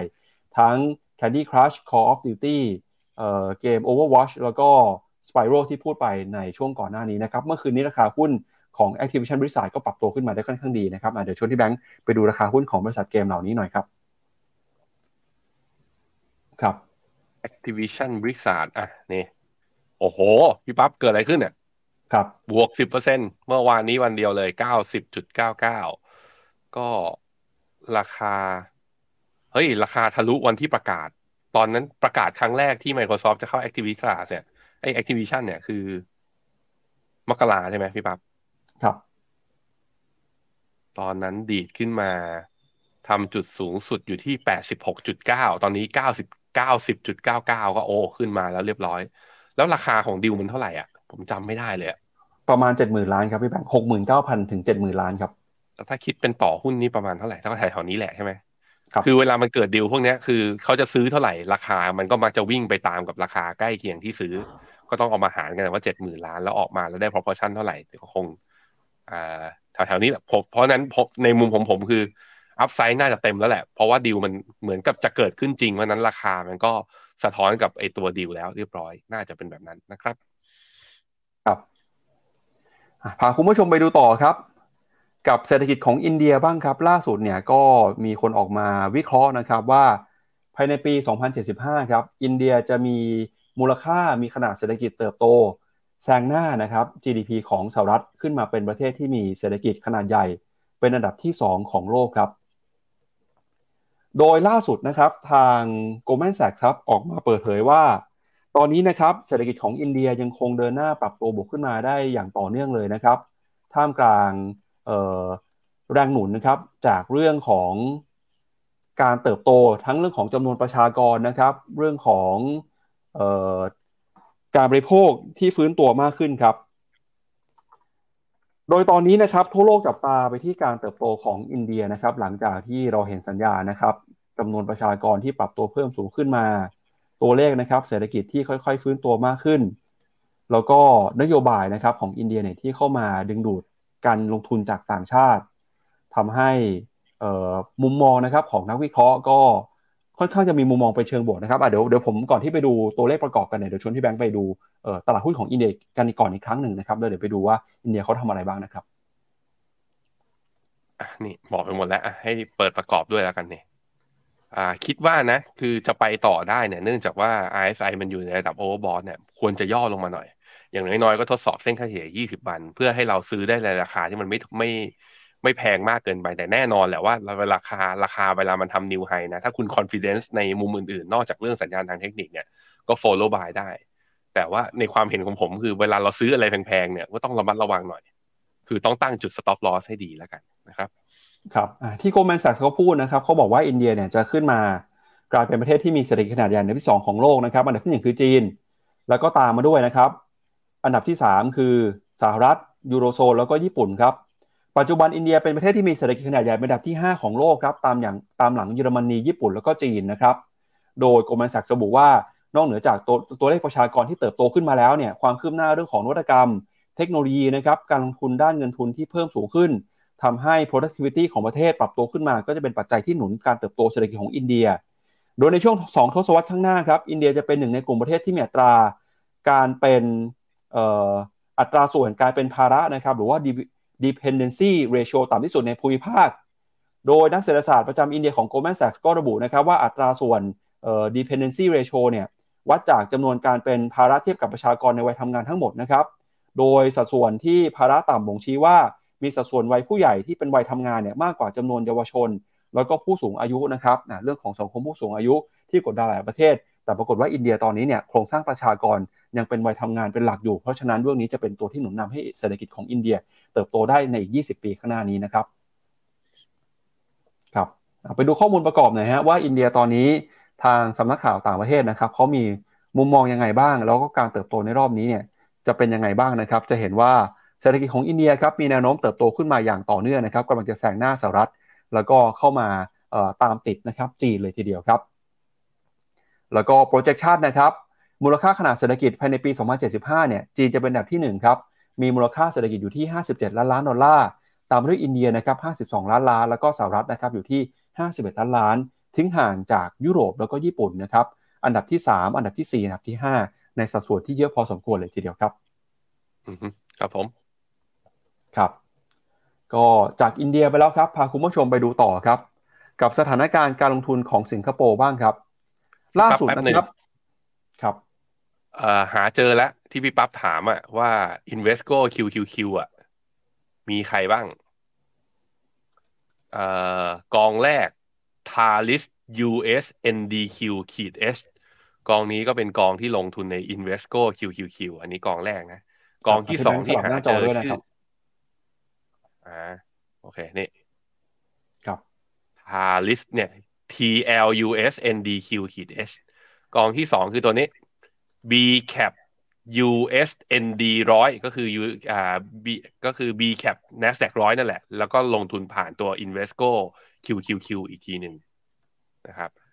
แล้วก็ตัวที่สามตัวนี้ของ SCB SCB ตัวนี้ชื่ออะไรอะ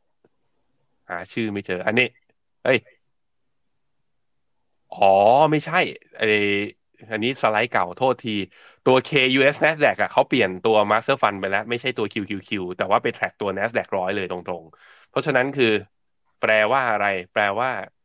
ทั้งกองที่เป็นทั้ง NASDAQ ร้อยทั้งกองที่เป็น Invesco QQQ นะ คือก็จะได้รับเอฟเฟกจากการที่เป็น Special Rebalance รอบนี้ทั้งหมดพี่ปับ๊บจะได้รับทั้งหมดความเห็นของผมคือมันไม่ต่างกัน เพราะฉะนั้นก็เข้าไปเจาะดูค่าธรรมเนียม ซึ่งถ้าไปเจาะดูค่าธรรมเนียมเนี่ยผมก็จะแนะนำกองนี้ตัว B cap US ND ร้อยตัวนี้เนี่ยที่น่าจะถูกที่สุดนะครับ แต่ว่าใครจะซื้อบลจไหนพอมันเป็น index มันก็วิ่งล้อตามกันนั่นแหละ ก็ได้ทั้งหมด แล้วถามว่าเฮ้ยรอบรอบปรับ rebalance รอบนี้ ควรกังวลไหมคำตอบคือไม่น่ากังวลนะ คือเขาทำเพื่อมันไม่ให้มีการกระจุกตัวอยู่ที่พวก mega cap มากเกินไป แล้วการที่ mega cap มันกระจุกตัวแบบนี้ แล้วดีดขึ้นมาแรงตั้งแต่ต้นปีแบบนี้ การกระจายออกไปบ้างเนี่ยมันจะลด Impact ในขาของถ้าสมมติว่าเกิดการปรับฐานลงได้ แต่ถ้ามันวิ่งขึ้นไปต่อ มันก็อาจจะเราอาจจะเซ็งๆนิดนึง แต่มันก็เป็นเรื่องของการกระจายความเสี่ยงไงเป็นการเรื่องของการคุมความเสี่ยง ไม่ให้มันผันผวนมากเกินไปนะครับครับคุณผู้ชมพิมพ์มาในครับเฮาส์บอกว่ามีอีกหนึ่งกองคือ KKP น a s แ a q ร้อยด้วยนะครับพี่แบงค์ดูซิใช่ไหม KKP NASDAQ ร้อยกองนี้ ดูพร้อมๆกันนี่ KKP NASDAQ ร้อย ตอนนี้ N อ่าใช่ใช่อ่าไม่ไม่ไม่ไม่เขาไม่ใช่ Invesco QQQ ครับเขาเป็น Invesco Nasdaq ร้อย ETF อันนี้เป็น master fund กองเดียวกับตัว K Nasdaq ของบลจกสิกร แต่ว่าเวลา rebalance มันโดนเหมือนกันไง ไม่ว่าจะ QQQ หรือตัว Nasdaq ร้อยเนี่ยก็ก็ก็ก็ก็ได้รับเอฟเฟกจากการ Special Rebalance ครั้งนี้ด้วยนะครับ ครับ พาคุณผู้ชมไปดูต่อที่สิงคโปร์บ้างครับ เมื่อวานนี้นะครับเทมาเซกหรือว่ากองทุนความมั่งคั่งแห่งชาติของสิงคโปร์เนี่ยเขาออกมาเปิดเผยผลประกอบการ ในรอบปีล่าสุดนะครับปรากฏว่าปีที่ผ่านมาเนี่ยเป็นปีที่กองทุนนี้นะครับขาดทุน 7,000 ล้านดอลลาร์ติดลบไปประมาณ 5%ครับถือว่าเป็นปีที่แย่ที่สุดนะครับในรอบประมาณ 7 ปีย้อนหลังกลับไปในปี 2016 เลยทีเดียวครับโดยทางเทมาเซกออกมาเปิดเผยนะครับว่าปัจจัยที่ทำให้ขาดทุนเนี่ยมาจากราคาของหุ้นที่ตกต่ำลง แล้วก็มีการขาดทุนนะครับ unrealized loss จากงบดุลบริษัทกว่า 7,000 ล้านดอลลาร์ครับ โดยประธานเจ้าหน้าที่บริหารของเทมเซกนะครับให้ความเห็นว่าอุปสรรคของเศรษฐกิจโลกในตอนนี้ ไม่ว่าจะเป็นนโยบายนะครับความขัดแย้งทางการค้า ความตึงเครียดของประเทศมหาอำนาจ ต้นทุนความมั่นคง ทางพลังงานรวมไปถึงเศรษฐกิจจีนที่ยังชะลอตัวอยู่เนี่ยก็เข้ามากดดันบรรยากาศการลงทุนนะครับทำให้สถานการณ์ตอนนี้มีความท้าทายมากกว่าที่เคยเจอมา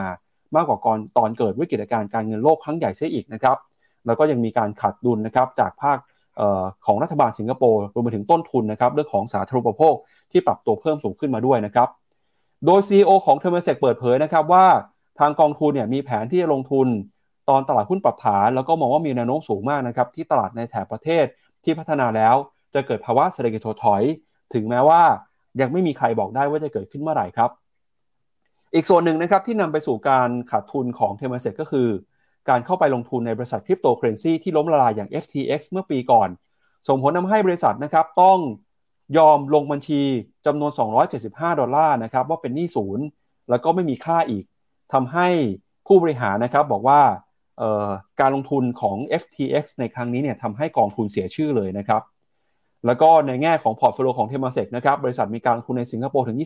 28%ซึ่งถือว่าเป็นสัดส่วนมากที่สุดต่อรายประเทศ ประกอบไปด้วยนะครับ Singapore Airlines Singapore Telecommunication แล้วก็มี Seatrium นะครับซึ่งเป็นบริษัทขุดเจาะน้ำมัน นอกจากนี้นะครับบริษัทเนี่ยก็มีการเลือกการลงทุนนะครับ ในประเทศที่เห็นการเติบโต แล้วก็บอกนะครับว่ายังคงสนับสนุนลงทุนในบริษัทจีนต่อไป เช่นการเข้าไปซื้อหุ้นของ Alibaba JD Central แม้ว่าที่ผ่านมาทั้งสองบริษัทนี้จะทำให้กองทุนเทอร์มเซกขาดทุนก็ตาม แต่บริษัทเองก็ยังคงมีมุมมองที่ดีนะครับหลังจากที่เศรษฐกิจจีนเห็นสัญญาณฟื้นตัว เดี๋ยวเรามาดูกันนะฮะว่าพอร์ตของเทอร์มเซกเป็นยังไงบ้าง แล้วช่วงที่ผ่านมาเขาเลือกลงทุนนโยบายของเขาเป็นยังไงนะครับพาคุณผู้ชมไปดูภาพนี้ครับอันนี้เป็นภาพของมูลค่าออของเทมาเซกนะครับจนถึงปัจจุบันเนี่ยมีมูลค่านะครับอยู่ที่สามหมื่นหกพันขออภัยฮะสามสามจุดหก แสนล้านเหรียญนะครับหรือว่าสามแสนหกหมื่นล้านเหรียญสหรัฐ อันนี้เป็นมูลค่า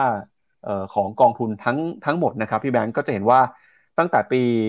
1974 ที่มีการก่อตั้งมาเนี่ยกองทุนก็มีการเติบโตขึ้นมาเรื่อยๆนะครับ ตอนนี้นะครับเราจะเห็นว่ามูลค่าเนี่ยเพิ่มขึ้นมากว่า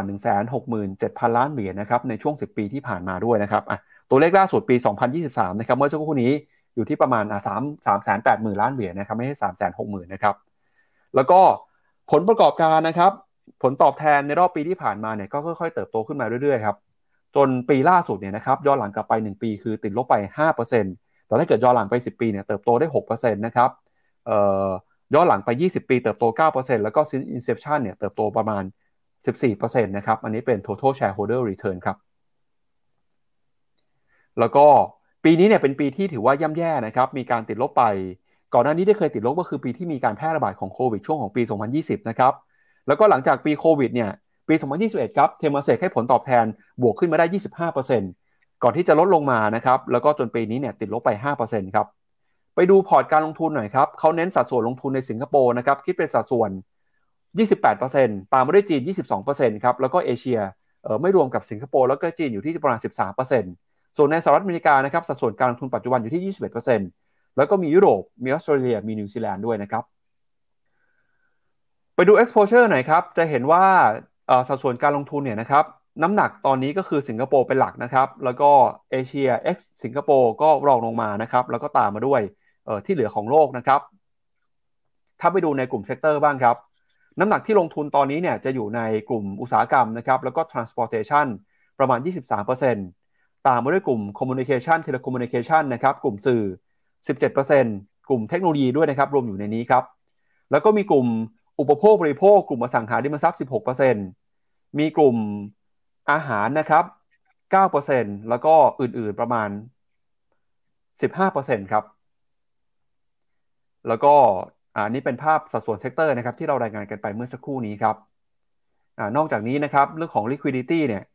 ก็มีทั้งบริษัทที่เป็น large cap small cap แล้วก็มี unlisted ด้วยนะครับ รูปแบบออของการลงทุนครับ ส่วนใหญ่ก็ลงทุนในรูปของสกุลเงินสิงคโปร์ดอลลาร์ครับประมาณ 54% 30%นะครับเป็น US ดอลลาร์ นอกจากนี้นะครับบริษัทที่มีขนาดใหญ่ที่สุดที่ลงทุนเนี่ยก็มีตั้งแต่ DBS Group นะครับสิงคโปร์ Telecommunication มี Mapletree ด้วย แล้วก็มีบริษัทที่เกี่ยวข้องกับสายการบินนะครับ อันนี้ก็เป็นพอร์ตของเทอร์มาเซ็ครับพี่แบงค์อืมครับผม กลับไปดูเป็นพอร์ตไอผลตอบแทนยาวๆได้ไหมพี่ปั๊บที่เป็นกราฟยาวๆอะคือเราบอกโอ้โหให้ปีนี้ผลตอบแทนเขาแย่จังเลย เอาตรงคือ มันก็ต้องมีปีที่แย่แล้วก็ปีปีที่ดี เพราะว่าเขาเป็นพอร์ตการลงทุนที่ลงทุนแบบ high risk asset จะเห็นว่ามันก็ผ่านวิกฤตมาตั้งเยอะตั้งแยะ ไม่ว่าจะเป็นต้มยำกุ้ง .com subprime เนี่ยหรือว่าตอนโควิด ตัว performance ของเขาก็มีติดลบ แต่ในระยะยาวเนี่ยก็คือถ้าเราถือในระยะยาวนะแล้วมันผ่านช่วงความผันผวนแบบนี้ไปได้ มันก็มีโอกาสในการกลับมา ผมเชื่อว่าถ้าไปดูพวกกองทุนโซเรียลเอ่อ sovereign wealth fund หรือว่ากองทุนใหญ่ ๆ ของโลกเนี่ยปีที่ผ่านมาหาตัวที่อาจเป็นบวกอาจจะน้อยระดับหนึ่งเทมาเซกนี่ก็ตัวหนึ่งนั่นแหละ อย่างซอฟต์แบงก์อะเราก็รู้กันอยู่แล้วว่าซอฟต์แบงก์ก็เจอปัญหาด้วยเหมือนกัน เพราะลงทุนใน exposure ในคริปโตค่อนข้างเยอะ ก็ต้อง write off จากกรณี FTX หรือว่าไอ้ตัวกองไอ้บริษัทคริปโตที่มีการปรับฐานลงมาด้วยนะฮะแต่ว่ามันมันก็เป็นเวลาที่มันก็ต้องก้าวข้ามแล้วก็ผ่านไปได้ โลกเนี่ยมันคือมันไม่แย่ไปตลอดหรอก ผมหวังว่าอย่างนั้นนะครับ ครับก่อนที่ไปดูข่าวเรื่องของการเมืองในบ้านเรานะครับ ไปดูคอมเมนต์ของคุณผู้ชมในเช้านี้หน่อยนะครับ ว่าเข้ามาพูดคุยเข้ามาทักทายกันยังไงบ้างครับ ครับผมมีโหคนนี้คอมเมนต์กันเรื่อง อ่า แนะนำหมายว่า มีอยากได้ความเห็นเกี่ยวกับกองทุนเยอะนะ อย่างคุณอาร์คถามมาว่านิกเอีสองสองห้าเกิดอะไรขึ้น เช้านี้ถึงมีการปรับฐานแรงถ้ามันเกิดจากตัวนี้ไง ดอลลาร์เนี่ยอ่อนค่า เมื่อดอลลาร์อ่อนค่า แปลว่าสกุลอื่นแข็ง แล้วเยนแข็งด้วยไหม ดูสิ ล่าสุดต่ำกว่าร้อยสี่สิบแล้ว แล้วก็เตือนตั้งแต่ปีที่แล้ว เอ้ยไม่ใช่ปีที่แล้ว เตือนตั้งแต่สัปดาห์ที่แล้วไปแล้วด้วยนะว่าอ่า BOJ กับคนข้างในธนาคารกลางเขาเองอะร่ำร่ำว่าเห็นค่าเงินอ่อนแรงเกินไป อาจจะแทรกแซงนี่ยังไม่ทันแทรกแซงนะ แค่ดอลลาร์อ่อนเยนกลับมาแข็งเนี่ยก็มีการปรับฐานในตลาดหุ้นทางฝั่งนิเคอิด้วยเหมือนกันนี่อย่างที่เห็นนะครับนั้นถ้าดอลลาร์ยังเดินหน้าอ่อนค่าแบบนี้ เย็นยังแข็งค่าแบบนี้ แนวรับตรงเส้นค่าเฉลี่ยห้าสิบวันอาจจะเอาไม่อยู่นะ ถ้าอย่างนั้นก็อาจจะมาเจอแถวสามหมื่นหนึ่งกับสามหมื่นท่วน เพราะนั้นญี่ปุ่นก็ระมัดระวังกันหน่อยนะทุกคน มีตัวคุณ PPD ถัวจีนได้ไหม เพิ่มพอร์ตเวียดนามกับอินเดียไหม ยังไม่มีอะทีละตัวนะครับ จีนล่าสุดตัว A share วันนี้บวกขึ้นมา 1.4% ก็แปลว่าไม่มี new low และพยายามดีขึ้นมา แต่สัญญาณการเป็นขาขึ้นยังต้องรอ เพราะว่าควรจะยืนเหนือเส้นค่าเฉลี่ย 200 วันให้ได้ ต้องรอนิดนึงเส้นเดียวกับหางเสงส่วน CSI 300 เช้านี้เปิดมาหรือยัง เปิดมาลบ 0.13เฮ้ยลบเอ่อทำไมเปิดมาน้อยกว่านะ บวกน้อยกว่า S share เหมือนโฟล์เนี่ยไปอยู่ที่ทางฝั่ง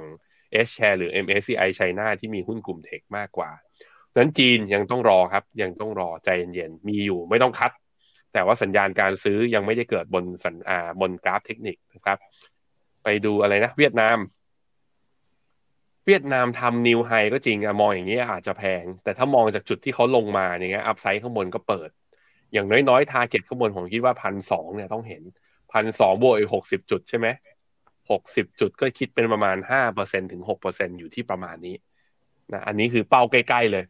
ถ้ามากกว่านี้ปึ๊บถ้า ถ้าเวียดนามนี่คือขาขึ้นจริง ๆ ก็จะมีครึ่งทางเอาบวกไปนิดหนึ่งประมาณสักเจ็ดเปอร์เซ็นก็คือหนึ่งพันสองร้อยี่สิบเจ็ดสำหรับ BN สามศูนย์อินเดียรอย่อนะ อินเดียรอย่อ แล้วดูเส้นค่าเฉลี่ย20วันรับได้ไหม รับไม่ได้ดูไฮเดิมที่ทะลุเบรกขึ้นไปตรง63,500สำหรับเซ็นเซกถ้าลงมาตรงนี้แล้วรับอยู่ก็แปลว่าค่อยมาทยอยซื้อตรงนี้ แต่ถ้าลงหลุดลงไปเนี่ยต้องอาการไม่ดีแล้วต้องเฝ้าระมัดระวังนะครับสวัสดีทุกคนด้วยนะฮะที่เข้ากันมาวันนี้ วันนี้คอมเมนต์ก็คึกคักเช่นเดิมเนี่ยคุณผู้ชมเราน่ารักทุกคนเลย ใครที่เข้ามาดูและเพิ่งเข้ามาดู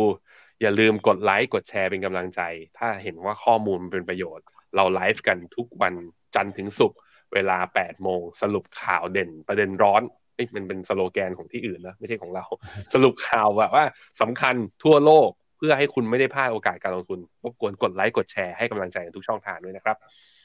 ครับมาดูเรื่องของการเมืองบ้างครับ เมื่อวานนี้ก็มีข่าวใหญ่นะครับที่ทางพักรวมไทยสร้างชาติเนี่ยออกมาเปิดเผยนะครับว่าพลเอกประยุทธ์จันโอชาครับตัดสินใจวางมือทางการเมือง แล้วก็ลาออกจากการเป็นสมาชิกของรวมไทยสร้างชาติไปเป็นที่เรียบร้อยแล้วนะครับ ซึ่งสิ่งที่เรากำลังจะต้องจับตากันต่อนะครับ ก็คือ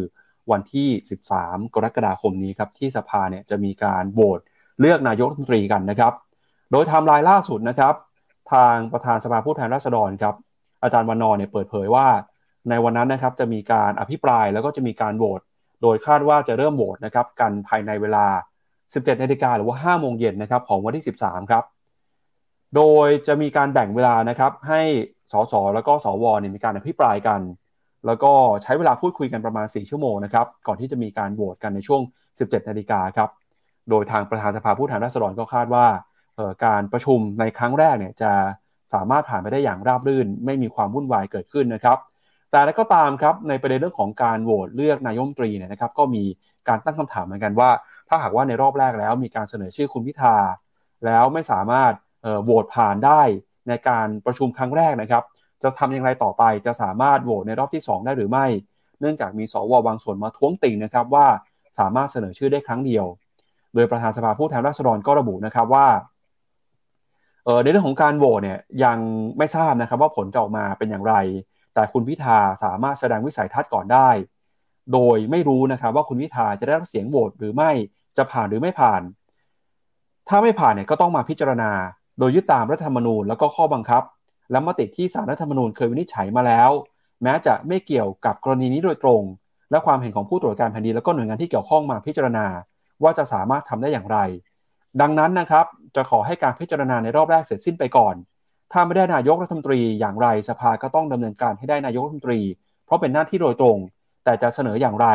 จะกี่ครั้งจะคนเดิมได้หรือไม่ ต้องขอให้จบรอบแรกไปก่อนครับพี่แบงค์อันนี้ก็เป็นความคืบหน้าความชัดเจนล่าสุดนะครับ ก็โหวตรอบแรกไม่ผ่าน จะโหวตรอบสองรอบสามยังไงเนี่ย ขอให้ดูผลรอบแรกก่อนครับ อืม มันก็ไม่ได้มีกฎหมายมาห้าม หรือบอกว่าจะต้องโหวตกี่ครั้งนะ แล้วก็มีคนไปยกตัวอย่างด้วยบอกว่า ขนาดประธานสภาที่อเมริกายังโหวตกันเป็นสิบครั้งเลย คุณพอแมคคานี่อะกว่าที่จะแบบว่าจะมาเป็นประธานสภาได้ ก็พยายามอ้างในมุมนั้น คนที่บอกไม่เห็นด้วยก็บอกว่านั่นมันอเมริกา แล้วเราจะเสียเวลาท่านสภาหรือว่าสสกับสวผู้ทรงเกียรติแบบนั้น เพื่อเรื่องนี้เรื่องเดียวจริง ๆ แล้วประเทศไม่เดินหน้าเหรอมันก็มีคนคิดแบบนั้นด้วยเหมือนกันอะนี่คือเรื่องหนึ่งแต่ว่าตรงหัวข้อเนี่ยผมคิดว่าหัวข้อข่าววันนี้ที่น่าสนใจคือพลเอกประยุทธ์ประกาศวางมือทางการเมือง ก็แปลว่าลาออกจากทุกตำแหน่ง แล้วก็คือแปลว่าแกก็จะไม่ได้เป็นนายกรัฐมนตรี ถ้าสมมติว่ามันมีการเลือกกันขึ้นมานะ ประเด็นมันคือพลเอกประยุทธ์ ซึ่งเป็นเขาเรียกว่าเป็นจิตวิญญาณของพรรครวมไทยสร้างชาติเนี่ย พอออกจากตำแหน่งไปปุ๊บแล้ว มันก็มีการตั้งคำถามพี่ป๊อบว่าแล้วสอสอทั้งหมดของพรรครวมไทยสร้างชาติเนี่ยที่เป็นสอสอแบ่งเขตจำนวน 23 คน แล้วก็ปาร์ตี้ลิสต์อีก 13 คน รวมกันก็คือเท่าไหร่36 คน จะแบบว่าเป็นไปได้ไหมว่า จะมีการไปรวมกับพรรคพลังประชารัฐ ซึ่งถ้ารวมจริงจะทำให้พรรคพลังประชารัฐเนี่ยมีเสียงขึ้นมา เป็นพรรคเบอร์สามแซงภูมิใจไทยทันที เพราะว่าพลังประชารัฐมีอยู่ 40 เสียง 40 รวมกับ 36 ก็กลายเป็น 76เจ็ดสิบหกตอนนี้ภูมิใจไทยมีเท่าไหร่นะเจ็ดสิบหรือเจ็ดสิบเอ็ดเนี่ยขึ้นมาทันที มีอำนาจการต่อรองสูงขึ้นมาทันทีเขาบอกว่าแล้วมาลาออกอะไรตอนช่วงก่อนที่จะมีโหวตตอนนี้พอดีด้วย คนก็เลยจับตาดูกันเหมือนกันอะเรายังไม่รู้ว่าเป็นยังไง แต่ว่า ดูกันดีๆ ทุกคนดูกันดีๆ จุดเปลี่ยนของการเมืองไทยและเศรษฐกิจไทยรวมถึงการลงทุนไทย อาจจะอยู่แถวๆนี้หรือเปล่า ขออย่างหนึ่งคือถ้ามันผ่านกันไปได้ด้วยดีนะ แล้วเป็นที่ตอบรับของทุกฝ่ายต่างชาติแค่เอาต่างชาติที่ขายออกไปประมาณหนึ่งแสนหนึ่งหมื่นห้าพันล้านนะพี่ปั๊บขอแค่หยุดขายนะ แค่นี้หุ้นไทยก็วิ่งกลับมาได้แล้วมั้งเออ เอาใจช่วยแล้วครับ แล้วก็ติดตามสถานการณ์กัน เป็นยังไงเรามาวิเคราะห์กันตอนเช้าทุกวันนะตอนนี้บีฟครับผม ครับอะไปดูพอร์ตมูลค่าการซื้อขายตามประเภทนักลงทุนหน่อยครับพี่แบงค์พี่แบงค์บอกว่าต่างชาติเนี่ยขายสุทธิไป year to date ตอนนี้ประมาณ1 1 5 0 0 0ล้านแล้วนะครับ อืมใช่พอแสนห้าใครซื้อโอ้โหรายย่อยรับเละเลยปีนี้รายย่อยเรามีความหวังไงเราเห็นว่าโอ้โหห้าห้าการเลือกตั้งในอดีตที่ผ่านมา election rally มันเกิด สรุปเกิดจริงไหมอะ ก็ครั้งนี้มันยังไม่เกิดถูกไหมแล้วก็มีสถาบันในประเทศอีกอีกเจ้าหนึ่งด้วยที่ซื้อเหมือนเราก็คือเจ็ดหมื่นเก้ารายย่อยซื้อ แล้วก็สี่หมื่นสามเป็นต่างประเทศนอกเออไม่นักทุนสถาบัน นักทุนต่างประเทศเนี่ยขายหลักแสน ขายมาสองปีติดแล้วนะเอ้ยไม่ใช่ปีที่แล้วซื้อนี่ซื้อแต่ครับหุ้นไม่ขึ้น แต่ปีนี้มาขายก็เนี่ยคือความน่าสนใจแล้วก็เราเห็นเวฟใหญ่ ๆ ของหุ้นไทยพี่ป๊าเวฟใหญ่ ๆ ในอดีตที่ผ่านมา ถ้าต่างชาติไม่ซื้อหุ้นไทยมักจะวิ่งได้ไม่แข็งแรง เพราะฉะนั้นความเชื่อมั่นต่างชาติเป็นเรื่องสำคัญสำหรับใครที่ลงทุนอยู่ในหุ้นไทยนะครับครับอะไปดูมูลค่าของตลาดหุ้นไทยในตอนนี้หน่อยนะครับ ว่าเป็นยังไงบ้างครับ แม้ว่าดัชนีจะลงมาต่ำกว่า 1,500 จุดแล้วก็ตามครับครับผมก็จะเห็นว่าตอนนี้เนี่ยเราอยู่ที่ PE ปัจจุบันนะ อยู่ที่ 14.9 อันนี้คือ forward PE ถ้าสมมุติว่ากำไรเราย่อปรับตัวลงมา แล้วเทรดไปสักหรืออ่าลักสักประมาณห้าเปอร์เซ็นก็คือ e a r n i n g อะถูกปรับประมาณการกำไรลบสัก5%อ่าดัชนีที่สมเหตุสมผลคือเราอยู่ที่ประมาณ1,422อันนี้เรามองยังไงคือสมมติว่าเราผ่านการเมืองไปได้นะ ด้วยความจะ whatever reason จะด้วยอะไรก็แล้วแต่ แต่กลายเป็นว่าคือต่างชาติกลับมาซื้อ ผมเชื่อว่า มันจะมีความคาดหวังเรื่อง earning revision ปรับขึ้นมาอย่างน้อยๆ5ถึง10%แล้ว PE หุ้นไทยจะเราจะไม่ได้เทรดกันที่ถูกแบบนี้ เราจะกล้าเทรดกันที่ PE แพงกว่านี้ อย่างน้อยๆ ก็สักประมาณสัก 0.5 standard deviation คือสักประมาณ forward PE สักประมาณ 16 เท่า 16 เท่ากับ EPS ปรับประมาณการประมาณ5%พี่ปั๊บดู ครับ มันจะเซตทาร์เก็ตจะอยู่แถวๆประมาณพันหกร้อยยี่สิบถึงพันเจ็ดผมคิดว่าปีนี้เราหวังได้ประมาณนี้ หวังได้ไกลกว่านี้หรือเปล่าอาจจะยากนิดนึง แต่ว่าบนเงื่อนไขว่าการเมืองต้องผ่านไปได้ด้วยดีนะครับครับก็เอาใจช่วยนะครับเรื่องของการเมืองนะครับให้มีความชัดเจนแล้วก็สามารถสรรหาผู้นำนายกรัฐมนตรีนะครับได้อย่างราบรื่นในการโหวตของวันพรุ่งนี้นะครับ ก็ก่อนจากกันไปครับชวนคุณผู้ชมมาติดตามกันนะครับกับเรื่องของการลงทุนครับใครที่สนใจเปิดพอร์ตการลงทุนช่วงนี้ทางฟิโนเมนาก็มีโปรโมชั่นนะครับเอ่อใครที่เปิดพอร์ตเนี่ยเลือกรับกองทุนต่างประเทศ โดยเข้าไปดูข้อมูลได้ที่เว็บไซต์ของ FINNOMENA ครับ เอาละครับและนี่ก็เป็นทั้งหมดของรายการข่าวเช้า Morning Brief วันนี้ครับเราสองคนและทีมงานลาไปก่อนนะครับ วันนี้สวัสดีครับ สวัสดีครับ ในโลกของการลงทุนทุกคนเปรียบเสมือนนักเดินทาง คุณล่ะเป็นนักเดินทางสายไหน มีเงินแต่ไม่มีเวลา เลยไม่รู้ว่าจะเริ่มต้นเส้นทางสายการลงทุนยังไง วันนี้มีคำตอบกับ p h e n o m e n a e x c l u s i v e บริการที่ปรึกษาการเงินส่วนตัว ที่พร้อมช่วยให้นักลงทุนทุกคนไปถึงเป้าหมายการลงทุน สนใจสมัครที่ f i n o m e f i n o m e n a e x c l u s i v e หรือ line at f i n o m e n a p o r t คำเตือนผู้ลงทุนควรทำความเข้าใจลักษณะสินค้า เงื่อนไขผลตอบแทน และความเสี่ยงก่อนตัดสินใจลงทุน